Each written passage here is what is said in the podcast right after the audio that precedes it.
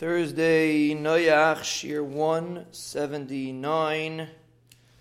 We are holding Perek Ches, Pasuk, Chaf Aleph. We just wanted to mention that one of our listeners reached out. We were discussing yesterday regarding the um, Achaya, if Noyach was, ma- was uh, Achaya or not. So he pointed out that the Gemara in Zvachim is Mavur that he was that he was makar b'chaya too.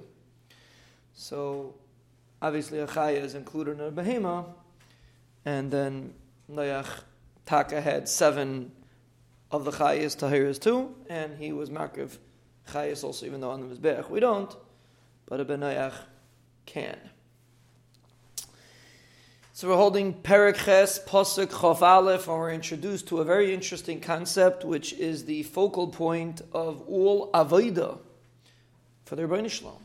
Vayarach Hashem es reach hanichayach. The Rebbeinu Shalom smelled, so to speak, the reach hanichayach, the sweet smell of the korban. V'yema Hashem aliba, the Rebbeinu Shalom said in his heart, I will not curse the Adama because of an action that a human being did. Ki yetzer leiv ha'adam ramen because the yetzer of a person is bad. The tendency of a person is bad. Minu'urav, Rashi says, Minu'urav means from when he leaves his mother's stomach, he already has a yetzer. From Lashon of Mishaninar, when he gets shaken out of his mother's stomach, immediately he already has a yetzer. So therefore, since yetzer leiv ha'adam ramen urav, so therefore I'm not going to be mekalal the Adama anymore. I will not kill out all life like I did. Rashi explains the double lashon loy oisif and loy oisif. Whenever it's a double lashon, is a lashon of shvua. When you have two, when you repeat something twice, loy loy, it's a lashon of a and there the Ben was basically saying a shvua.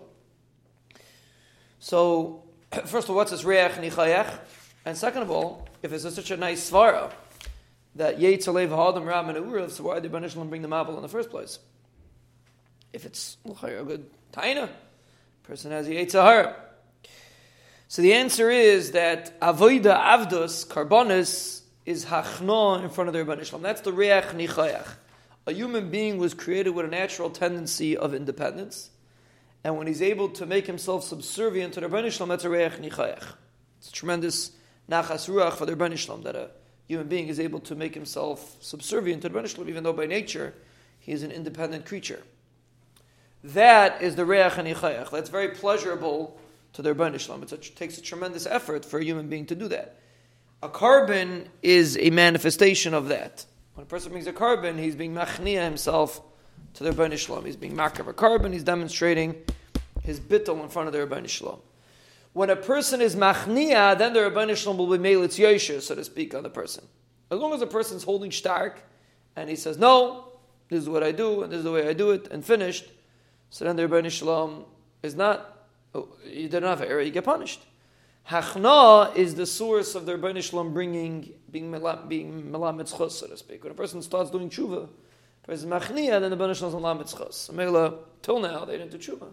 So there's no Yetzaleva Adam Ramanura. But once there was a hachna in front of the Rebbeinu so to speak, through this korban, then the Rebbeinu was willing to be Malamet Chos, and therefore the Rebbeinu made a shvua that he's not going to destroy life because of the Yetzahara that a human being has.